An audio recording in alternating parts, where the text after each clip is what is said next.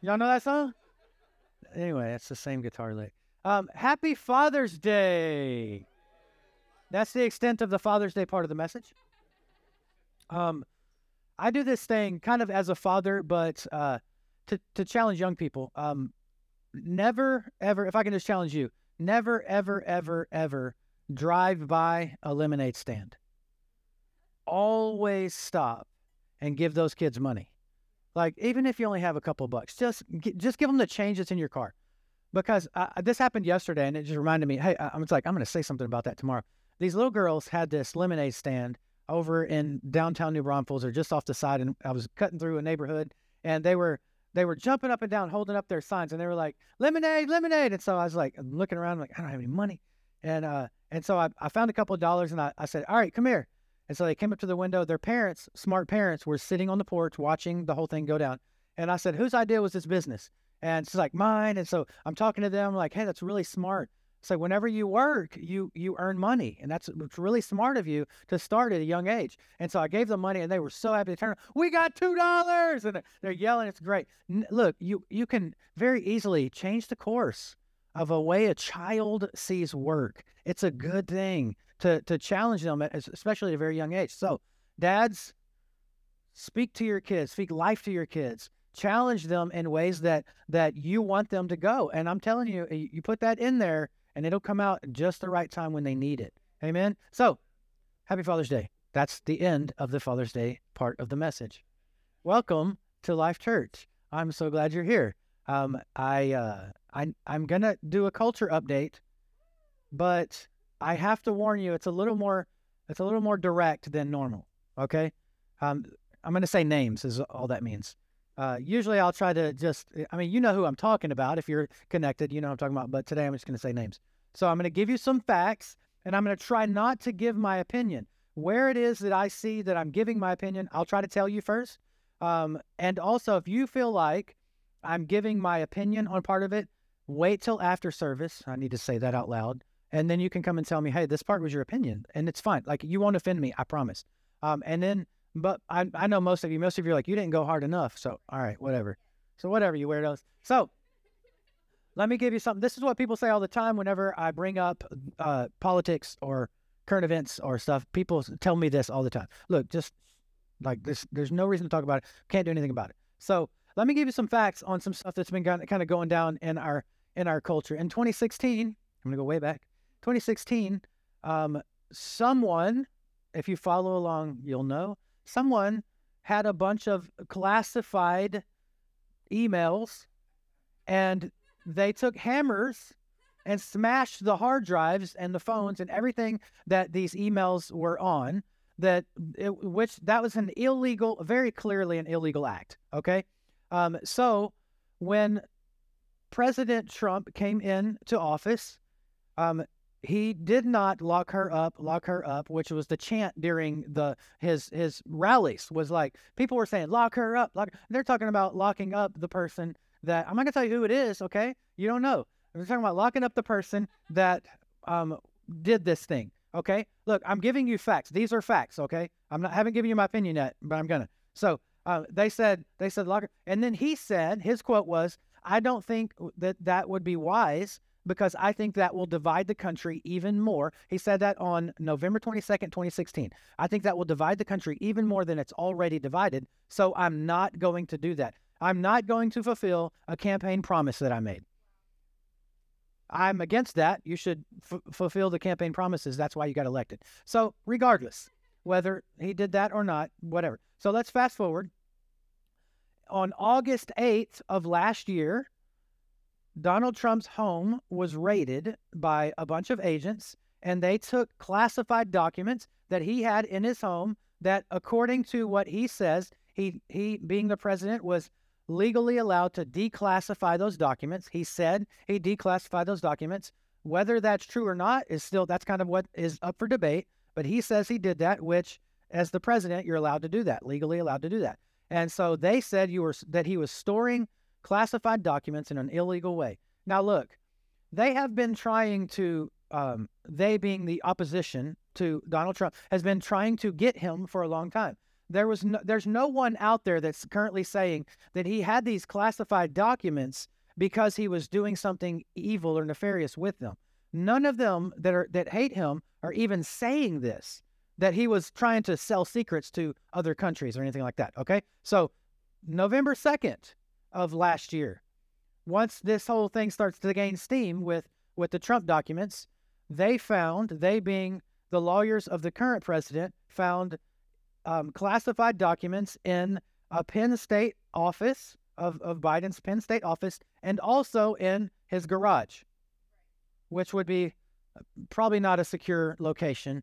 Um, I don't know how secure his garage is, but um, he has a son that was there. So anyway, uh, we're not going to talk about that. So uh, there, the people that are in opposition to uh, to Trump have continually said um, and and I I want to be really clear. This opinion. I'm not a big Trump fan. The guy is not. Um, he's not a Christian. He's not a morally upstanding guy. But when you look at like you, you ever go into a restaurant, you're like, I don't want to eat anything here, and then you're like, but it's dinner time, so I got to eat something. That's how I feel. you got to vote for someone, like you know. So regardless, so uh, so they they the people that are opposing him are continually saying, well, it's not the same thing. Like Biden having those documents is not the same thing. Or, um, uh, or Mike Pence having those documents, it's not the same thing. They're right that it's not the same thing. The documents that Trump had, he was legally allowed to have. The documents that Senator Biden had was never legally allowed to have those documents. And I'm not giving you my opinion. These are factual things. Okay, I'm not giving you my opinion yet. I'm gonna though. Okay, I'm just keep warning you. Um, so um, he, he he did not legally possess the clearance to have those documents that they found in his possession. Okay, so on June 8th, which was 10 days ago, Donald Trump was federally indicted to uh, by the leading political opposition. So they're like, hey, this is stuff that happens in third world countries where they, you know, in I wasn't even going to say this, but in in a country called uh, Ukraine, a guy got elected into power named Zelensky. I don't know if you ever heard this name before. When he gets elected into power, he he immediately arrests the opposition and he closes down he closes down Christian churches everywhere and he and he arrests the guy that was his opposition and he closes down the media, all the media that was opposing him. He closed down the Fox News of of of Ukraine. Okay, so this is stuff that happens in other countries. It's not stuff that happens in America, the land of the free, the home of the brave. This is not stuff that happens here. So um, what they did, they they went through all of these things. And again, I'm not a Donald Trump fan. Okay.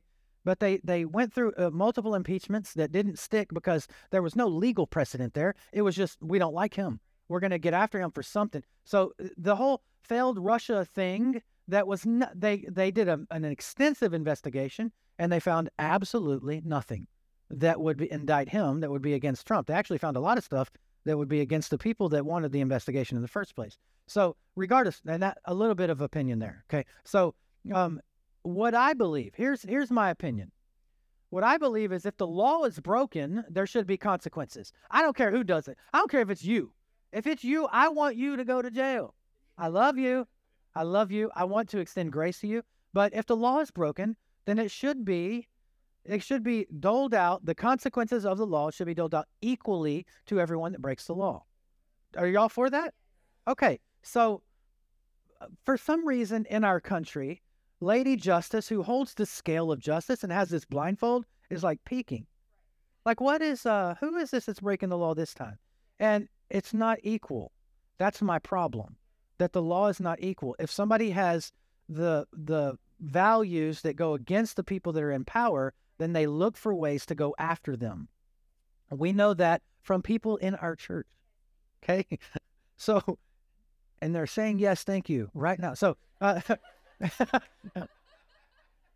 what what we want is we want equal justice. Like if if the law is broken, then then there should be consequences to that for everyone.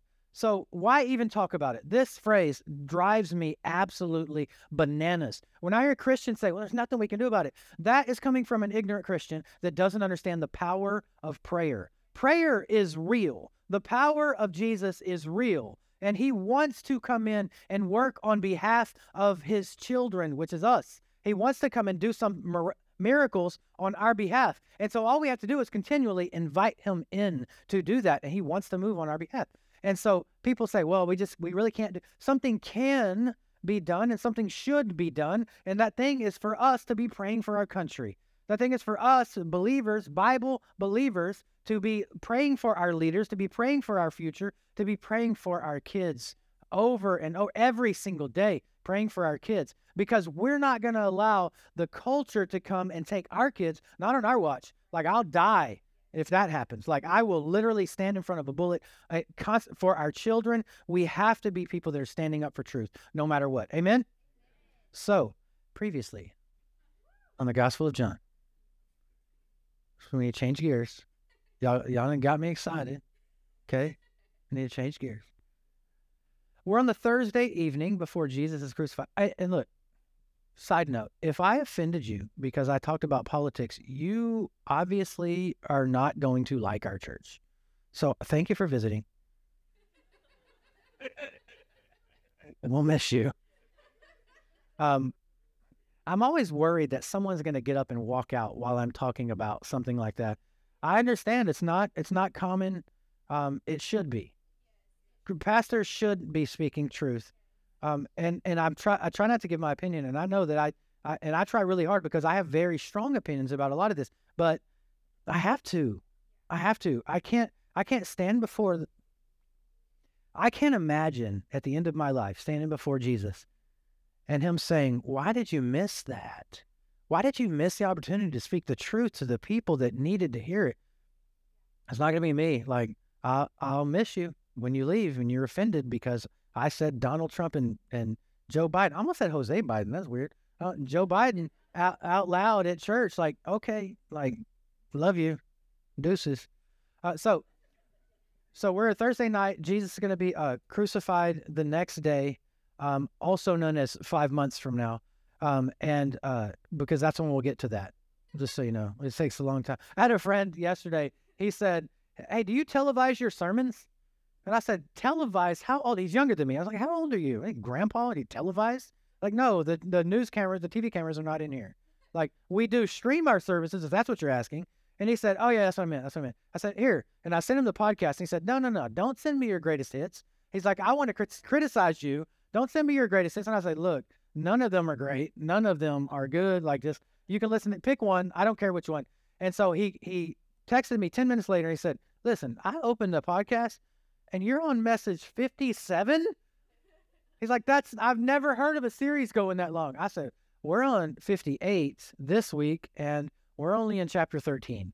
So uh, just so you know, it's going to be a long time. And I said, but this is what we do. I said, I preach expositionally. We go through the Bible verse by verse. If we didn't do that, I would skip over the things that I don't want to talk about. And I would not talk about controversial things because there are a lot of controversial things in the Bible. I would skip those things because it's way easier to to preach messages that are not offensive. It's way easier to do that. But I I know me. I'm just telling you, I know me, and I would do that. So I can't. If I skipped one verse, this happened before. I accidentally, not on purpose, I eh, when we were going through First Corinthians, I had the, the scriptures, and then I missed a verse, which was it was a very inconsequential verse. I missed a verse, and then the next week it was the next set of verses, and I missed the one verse, and, and like three people came to me and said, "Why you skip that verse? What are you doing? Why are you skipping that verse?" Why are you why are you trying to skip stuff? I was like, that's that was an accident. I'm so sorry. So I know what'll happen for you because y'all are so mean to me. And so I said, I said, we just kind of walked through it like that. And I said, what's amazing is the Holy Spirit does all the work. He speaks to us. It doesn't matter. I have been absolutely floored that as we're going through the Gospel of John, that was written thousands of years ago, um, it still has relevance to us today like in this moment, literally in the week that we go through that scripture, it applies to our life that week. I, I just had this idea that, like, it seems like the word of God is living and active. It's sharper than, I don't know, any two edged sword. I just made that up. Okay. So, somewhere, it's somewhere, it came to my mind. So, uh, so Judas, uh, Jesus shows Judas love Jesus, uh, and then Judas rejects Jesus' love, and then Judas leaves to go literally make the final arrangements for Jesus' arrest. Um, they're going to indict Jesus illegally. I don't know what that means. So, I wait real quick. I saw a sign this past week that said, "If Jesus had guns, he would still be alive." And I was like, "Did you read the book? That's not true." Mm, people, so people can just people are crazy. So when he had gone out, Jesus said, Now the Son of Man is glorified, and God is glorified in him. If God is glorified in him, God will also glorify him in himself and glorify him immediately. This is the path to glory. We tend to look at this moment in history and think of it as one of the darkest moments. Whenever I first became a Christian, I could not understand why Christians called it Good Friday. The day that Jesus was crucified is called Good Friday.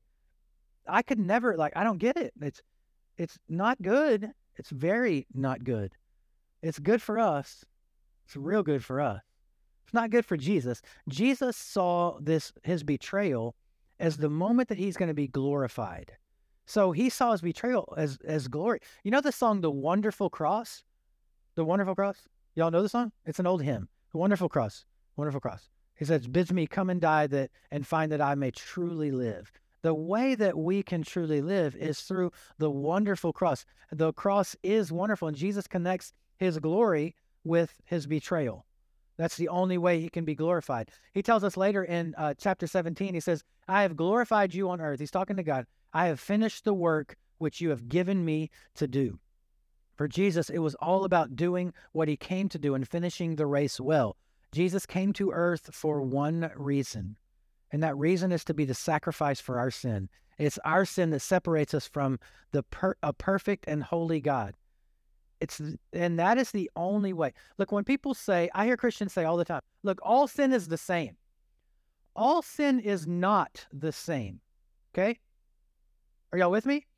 All sin is the same in that a lie, one single lie in your entire life, or a murder spree is equal in the fact, and only equal in the fact that it separates you from God.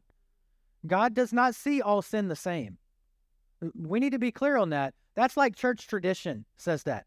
The Bible doesn't say that. Church tradition says all sin's the same. God sees all sin the same. No, he does not. If you murder someone, there's more there's different consequences than if you if you get pulled over by the police officer, God forbid, you get pulled over by a police officer, and the police officer says, Do you know how fast you were going? And you do know how fast you were going? And you say, No. That's a lie. Like you just lied. That's not equal to going and murdering people. Okay? The, all sin is not equal. All sin is equal in the fact that it separates you from God. The smallest, the smallest thing you've ever done that violates the word of God is enough to separate you from God for all eternity because the only way you can be in the presence of a perfect and holy God is if you are perfect and holy yourself. Can you do that? All by yourself. Can you be perfect and holy? No, none of us can. All have fallen short of the glory of God. The only way we can be seen as perfect and holy is through the blood of Jesus. Is if God sees us through the lens of Jesus. That's the only way for anyone in all of history to be able to be in the presence of a perfect and holy God, Jesus has to be the avenue that they get there. Amen? So um, he came to make a way for mankind to be reconciled to God, um, dying in our place because of our sin. So, 13, little children, I absolutely love it when Jesus talks to us in these terms of endearment.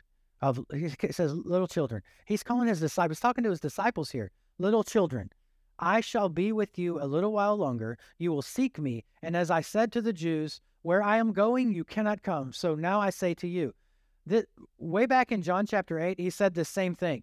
He said, I'm going away, and you will seek me, and you will and will die in your sin. Where I go, you cannot come. So the Jews said, Will he kill himself? Because he says, Where I go, you cannot come.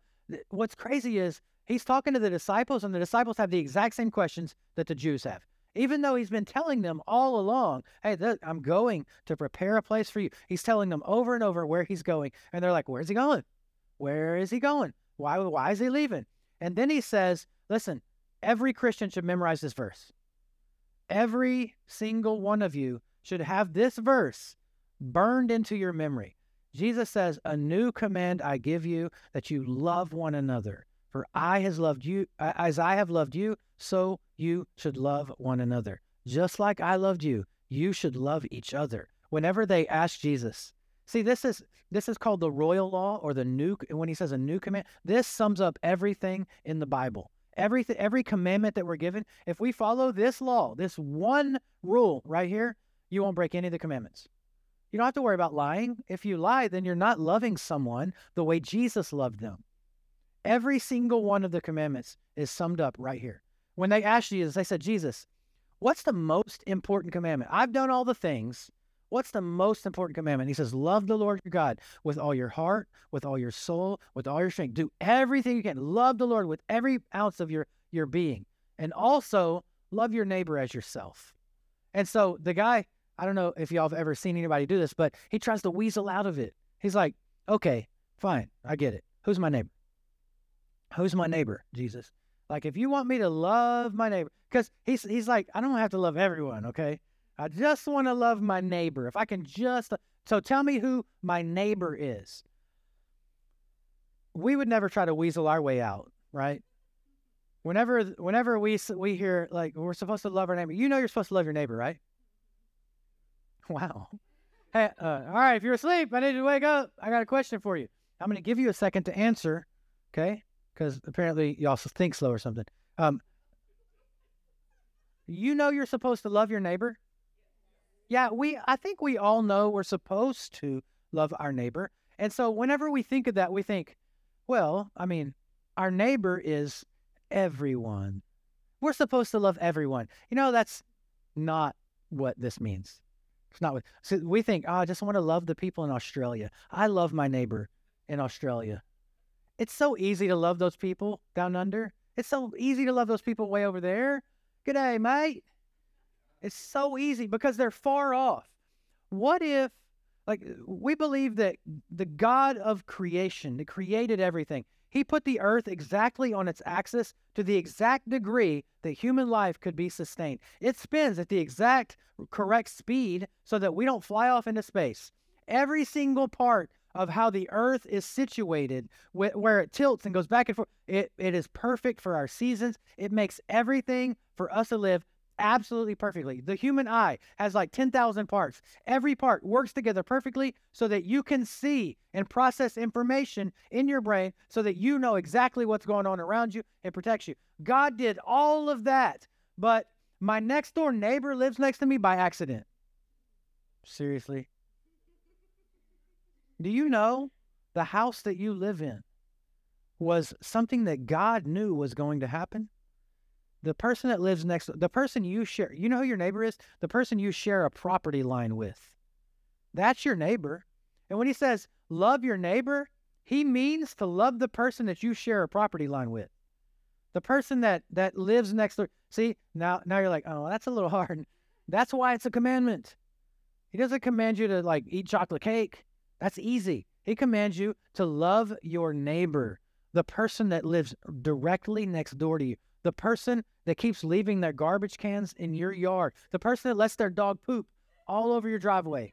Like that's the one he's saying, love your neighbor. He knew what he was doing. Do you know what would happen in America if every Christian would love would go, would would make it a point to walk outside and love the person who lives right here, love the person who lives right here, and love the person who lives right there? Do you know what would happen? Immediately, Every church in America would be full. Every church in America. I'm not saying some. Every church in America would be full. But if Christians were just doing what they were very clearly commanded to do, when he says love your neighbor, we try to weasel out like, uh, who's my neighbor? I don't want to have to love everyone. It's just who's my neighbor? It's the person that you you work with, you talk to every single day. It's the person that that you share a property line with. And so right now, I know that what I just said, the person next door and the person next door and the person right across, and you immediately thought, what about this person? I don't have to love them, right? Like, can I get out of that? The little angle? Like, they're not my neighbor, the angle. What about two houses down? Just love your neighbor. Love your neighbor. Love the ones that are hard to love. Um, I've said many times invite people to your table before you invite them to your church. What I mean by that, I'm not saying you actually have to. Some of y'all are like really weird about having people in your house. Fine. What I really mean is invite people into your life before you invite them to life, church. Like that's way better than y'all are giving me credit for. That's like high quality preaching there. Invite people into your life that you're involved. You go to their kids' games. Like when you go to somebody's kids' games, like they know you love them. Like that's how you show them. Go have coffee. Like be part of their life. And then when it comes up, invite them to church. Some of y'all start off with invite them to church. And sometimes they go and it's great. I love that. But maybe you should uh, gain some credibility first and then invite them to church. Okay? Jesus' command was to love, uh, Jesus' command to love was telling us to be like him. He was saying, this isn't coming, like, it's not a command that's coming from someone who didn't already do this. He's saying, I did this, I do this, so be like me. Love one another as I have loved you, so you should love one another. And they came and they they lived with Jesus for three and a half years, and they're still like, well, what does that mean? Who's my neighbor? Like, do I have to live everywhere? Yes, yes, you do. That's for you. Yes, you do. So he goes on to say, by this, all will know that you are my disciples if you have love for one another. This is something that I think our church is, is good at. Not perfect, but good at. We are good at loving one another. I think we're good at at making people when they come into church feel welcomed, right? Yeah, I think that that's something that we actually we actually get right. Um, there's plenty of things we get wrong. We gotta get rid of that preacher. Okay, I'm just kidding. I am kidding. I want to be very clear. Um, whenever you think about our culture, what do you think our what do you think Christians are known for in our culture? Disney, Starbucks, Target. Yeah, we're you know what we're known for? We're known for the things we hate. We're known for the things that we're boycotting. And I'm not against that because there's some some evil things going on. But I don't think that's Jesus said the the way that people should know, all will know that you belong to me by the way that you love one another, by the way that you are with other Christians. We should be leaving our mark, our impression on people, and I think we're leaving the wrong impression on people. We should be known for the people that we love instead of the people that we hate. Many Christians um, even believe that Christianity is about things that we don't do instead of things that we do. Um, like we're people that hate that, that hate homosexuals. We hate Muslims. We hate atheists. That's not that's not what Christianity is at all. Well, you know, Christianity is is kind of boiled down to who do we vote for? It's so much about who we vote for. That there are many churches that are politically based, and you may think like this is the first sermon you've ever heard me preach. You may think, wow, they're they're political. There, I don't think I gave politics. I said some things that were happening that were that are that are going against the law.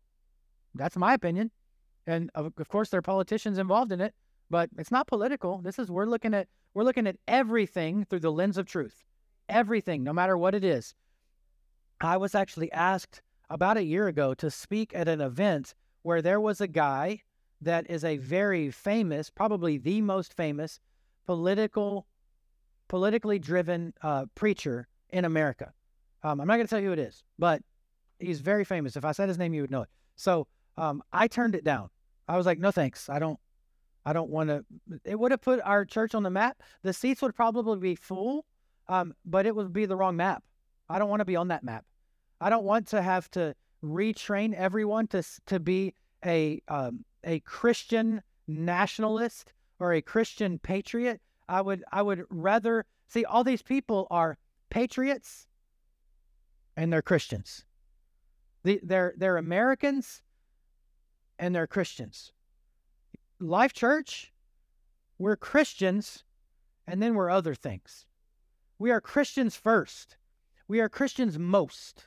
So we follow Christ first. We look at everything in our lives through the lens of the Bible. not through the lens of the Constitution. That's not first. That's important, but it's not first. I feel like y'all were with me. And now I'm wondering. God calls us to speak up and to be salt and light. So we're supposed to speak truth. And I believe that as Americans, we have the right, the privilege, and the duty to be involved in politics, to be vote to be voting, to to know what's going on in our culture. But many people think that Christianity is all about voting Republican. And it is so much more than that. What we need to do is we need to find out what God is saying for us to do, and we need to do that thing. Whatever it is, in any realm that we're involved in, we need to find out what the word says, and then we need to find out what God is leading us personally to do, and we need to go and do that thing. We should follow the truth of God's word as closely as possible. Just because someone doesn't vote how you vote doesn't mean that they're not a Christian. That's really, really hard for most of you that are hearing me say this to believe. How can someone be a Democrat? They're on a different scale. They're looking at that eh, differently than you look at it. I don't know if you know this, but there are different ways to see issues than the way that you see it. You see everything that you do and say, you see your news source as the only one that's the right news source, and all the other ones are wrong. Maybe so. Probably not. You have to trust the Bible, the Word of God, and see everything through that. The mark we're supposed to be leaving on the world is love, period.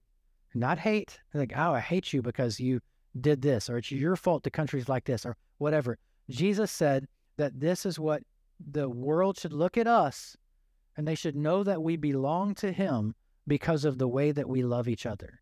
Love one another as I have loved you. How did Jesus love his disciples? We can look in this chapter alone, chapter 13, when we see how he, he interacted with them.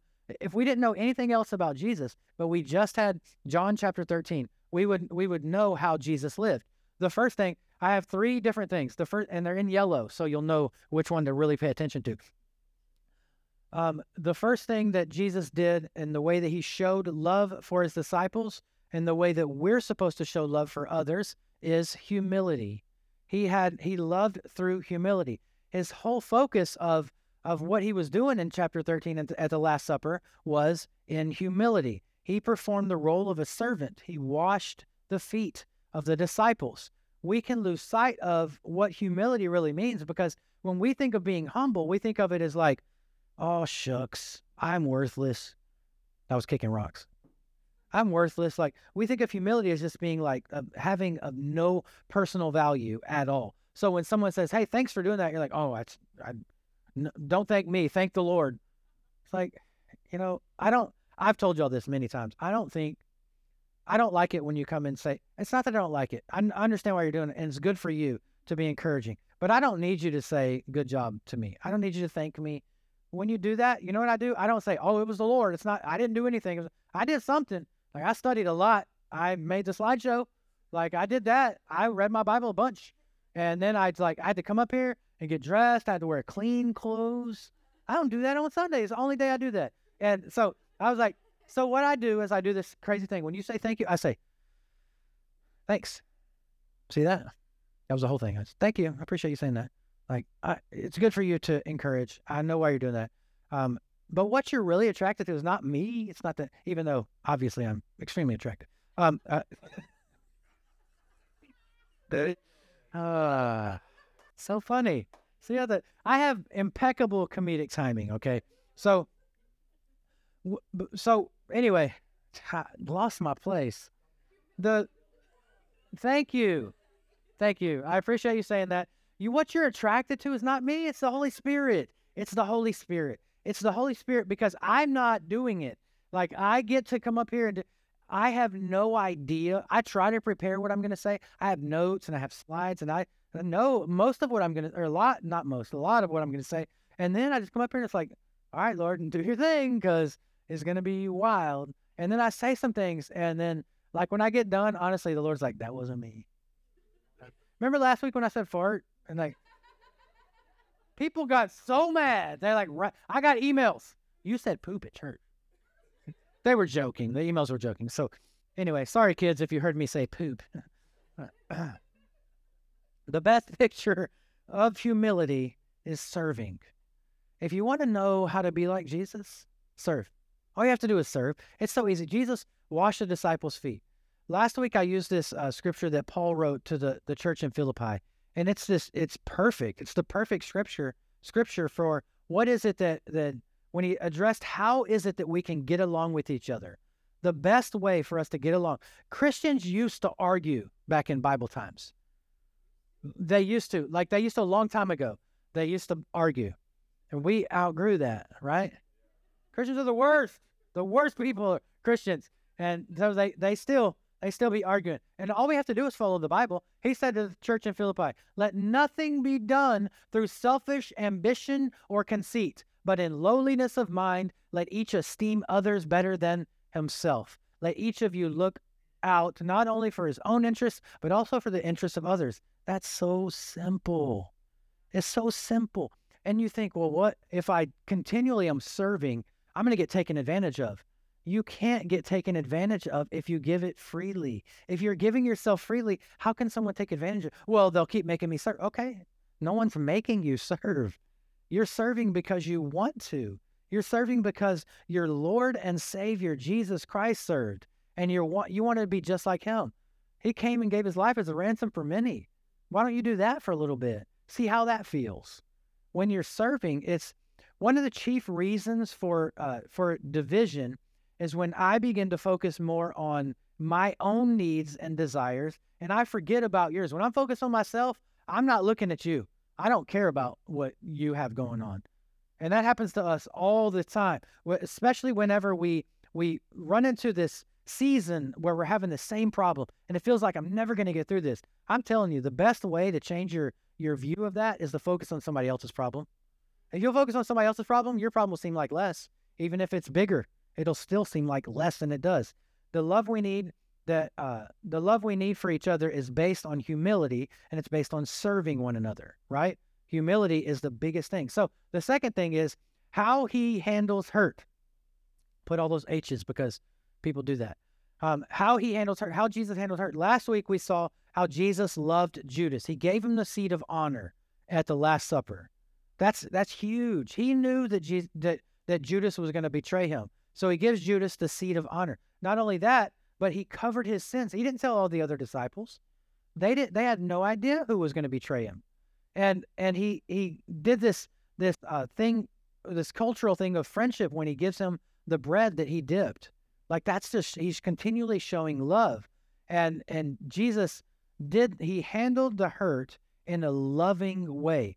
And Peter said this, he said above all things have fervent love for one another for love will cover a multitude of sins. When you find yourself being frustrated with a person, if you can change your lens that you're seeing that person through and see that person through a loving lens, I'm telling you, it'll change everything about the little things they do won't aggravate you as much.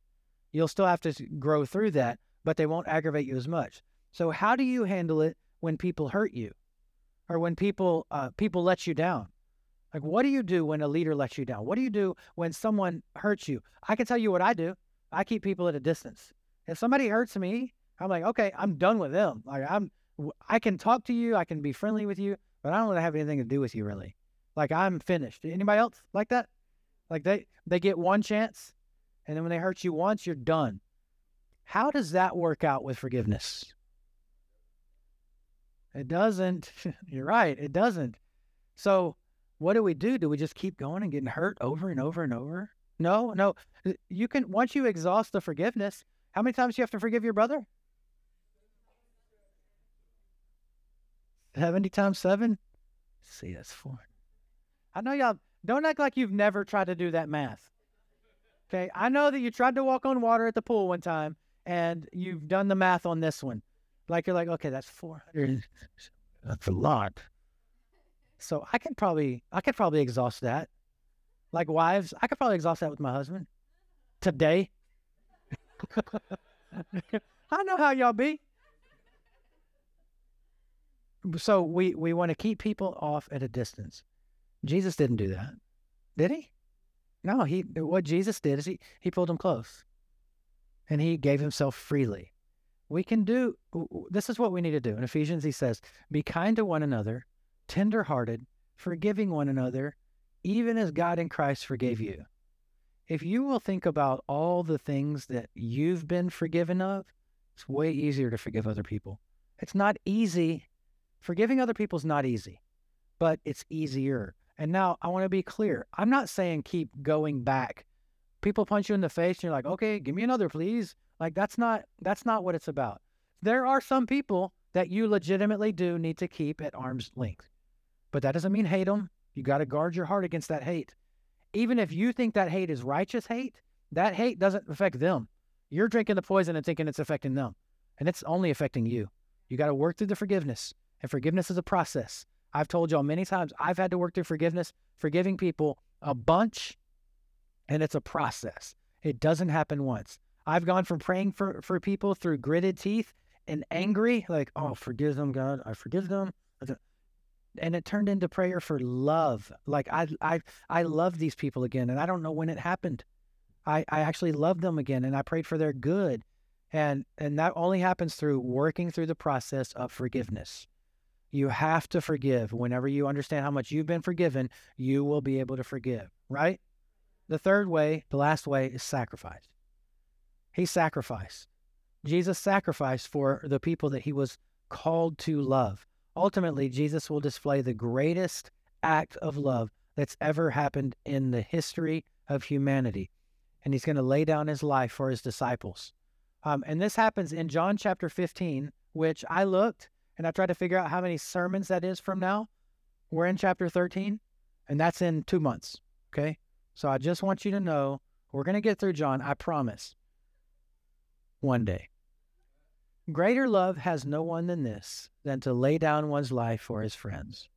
Wouldn't it be cool if one day when you're standing before Jesus, he looks at you and he said, You did it like me. You did it just like me. You you nailed it. Good job. I'm so proud of you. Not for the people that are easy to love, like not for me, like y'all love me. I'm easy to love.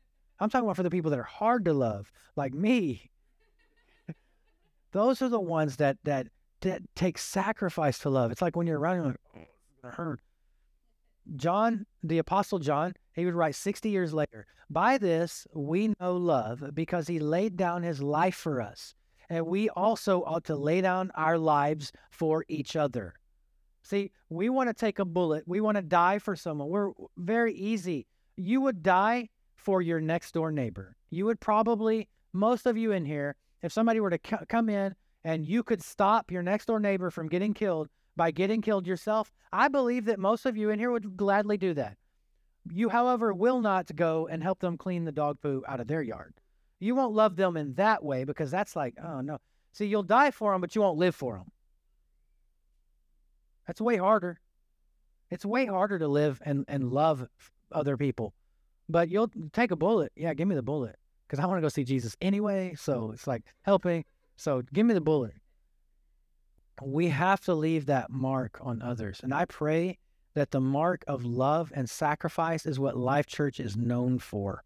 That people that call this their home, that that love is what we are known for. That's what it is all about for us. And that, uh, that really what I want when people hear about our church, I want them to to immediately think, oh, those people, they love the community. They love the the people that they love the people in the church. They love Jesus. They love each other, and they love us. That's what I want people to know about us. So John uh, 36, he says, uh, Simon Peter said to him, Lord, where are you going? Jesus answered him, Where I'm going, you cannot follow me now, but you shall follow me afterward. He's like, Peter completely ignores. Jesus says, A new command I give you. You've had all these commands all throughout history, but now I'm giving you a new command. And Peter's like, Yeah, yeah, yeah, command, whatever. Now, I want to know where you're going right now. Isn't it amazing how much like Peter you are? You're like, I want to know now. Give me the answer now. Lord, I'll do whatever you tell me to do. It's fine. I will go wherever. Just show me what it looks like. Tell me what, right now the future you have for me. And what he wants is obedience right now. If you want to know what to do right now, be obedient.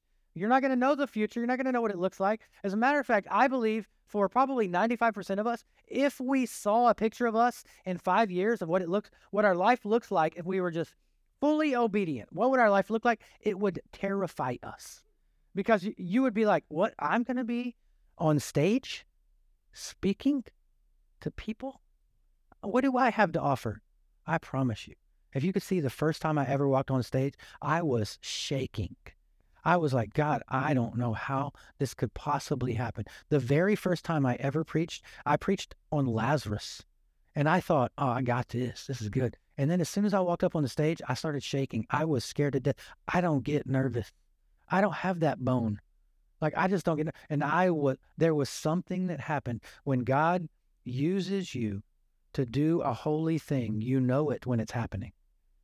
And whenever you you submit and you say, God, I don't I don't need to know all of it. I just just what do you want me to do right now? Peter wanted it all. He was like, show me everything. Peter is like Peter would have loved Netflix. Because he could watch the whole season all at once. Like he's hung up on the idea that Jesus is going somewhere and he doesn't know where he's going, even though Jesus has been telling him all along. Peter said to him, Lord, why can I not follow you now? I will lay down my life for your sake. He's, and Jesus says, You're going to follow me. You're, you're going to follow me afterward, but not right now. Peter wants to follow Jesus now, and he's amazed.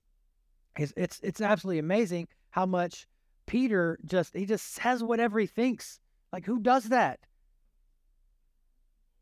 Randy does. He can't stop it. And so we just want to now, give me now, give me now. I want now. That's not what it's about. Jesus answered, Will you lay down your life for my sake? Most assuredly, I say to you, the rooster shall not crow till you have denied me three times. So let's go to the upper room real quick. That's all. We're all there. Peter says to John, Peter's over here, John's right here. Peter says, and obviously I'm Jesus in this scenario. Um, Peter says to John, John, ask him who he's talking about who's going to betray him. And then John says to Jesus, he leans back on Jesus and he says, Hey, who are you talking about? And then Jesus says, oh, I'm talking about the guy I'm going to dip the bread with. Just watch. Watch who I give the bread to. And he says it low. Nobody else knows. Says it low just to John. Imagine what Peter's thinking when Jesus says this. Peter's like, It's me. I'm the one that's going to do it. It probably broke his heart he probably thought, oh man, I'm going to betray Jesus. And then he probably determined to not betray Jesus. Have you ever decided you're never going to do that sin again? And then you didn't do that sin again until the very next opportunity you got. And then you did the sin again. How is it that we can not do that sin again? Submitting. That's it. Submitting. Peter was, you know, sin loses its power when you're focused on eternity and you're not focused on right now. Peter was still focused on Jesus establishing his kingdom here on earth. He's still focused on the earthly things. We tend to be people that have the same kind of focus. We're so focused on on the things that take uh, that, that are just right in front of us. All the problems that today ha- has, we're focused on those so we can get those taken care of so we can do the important things later. Like we're focused on later. We don't want to do the things that take time. We don't want to do the things that take discipline, like focusing on our health, focusing on eternity. That stuff that, that ah, it's too hard. I don't want to do that. I'm just going to focus on today and getting through these problems that I'm having today. When you do that, you're going to have more problems. You can't just focus on today because if you neglect the important things, growing spiritually, you neglect those things, you're going to have more problems later. And those problems are going to seem bigger and bigger and bigger. We, uh, distracted by today, we ignore eternity. And that's what Peter was doing. He was so distracted by what was right in front of He was distracted by the now. And he missed out on focusing on eternity. We have to be people who are focused on eternity, not just for ourselves, ourselves first. We have to be focused on making sure that we are in the right vein, that we are following the Lord with our whole heart, our whole mind, with all of our strength. We are loving the Lord, and instantly at the same time, we're loving our neighbor as ourselves that we we are focused on eternity for our family. We're focused on eternity for the, the people in our community. That we're focused on eternity for our coworkers and drawing them into that relationship with Jesus. Because eternity is what what our eyes should always be on that prize. Amen. God, we thank you so much uh, for your grace and for your love and for your mercy and for the way that you uh, you continue to just love us as your kids. You are so good, God. You are so good we we just want to be people that are a light in the community. That we are people who uh, who are are celebrating you, and as we celebrate you and draw close to you, that other people are going to see the way that we love you and the way that we love each other, and they're going to want to join into that. And by that, their eternity will be changed as well. We thank you, Lord, and we love you. In Jesus' name we pray. Amen.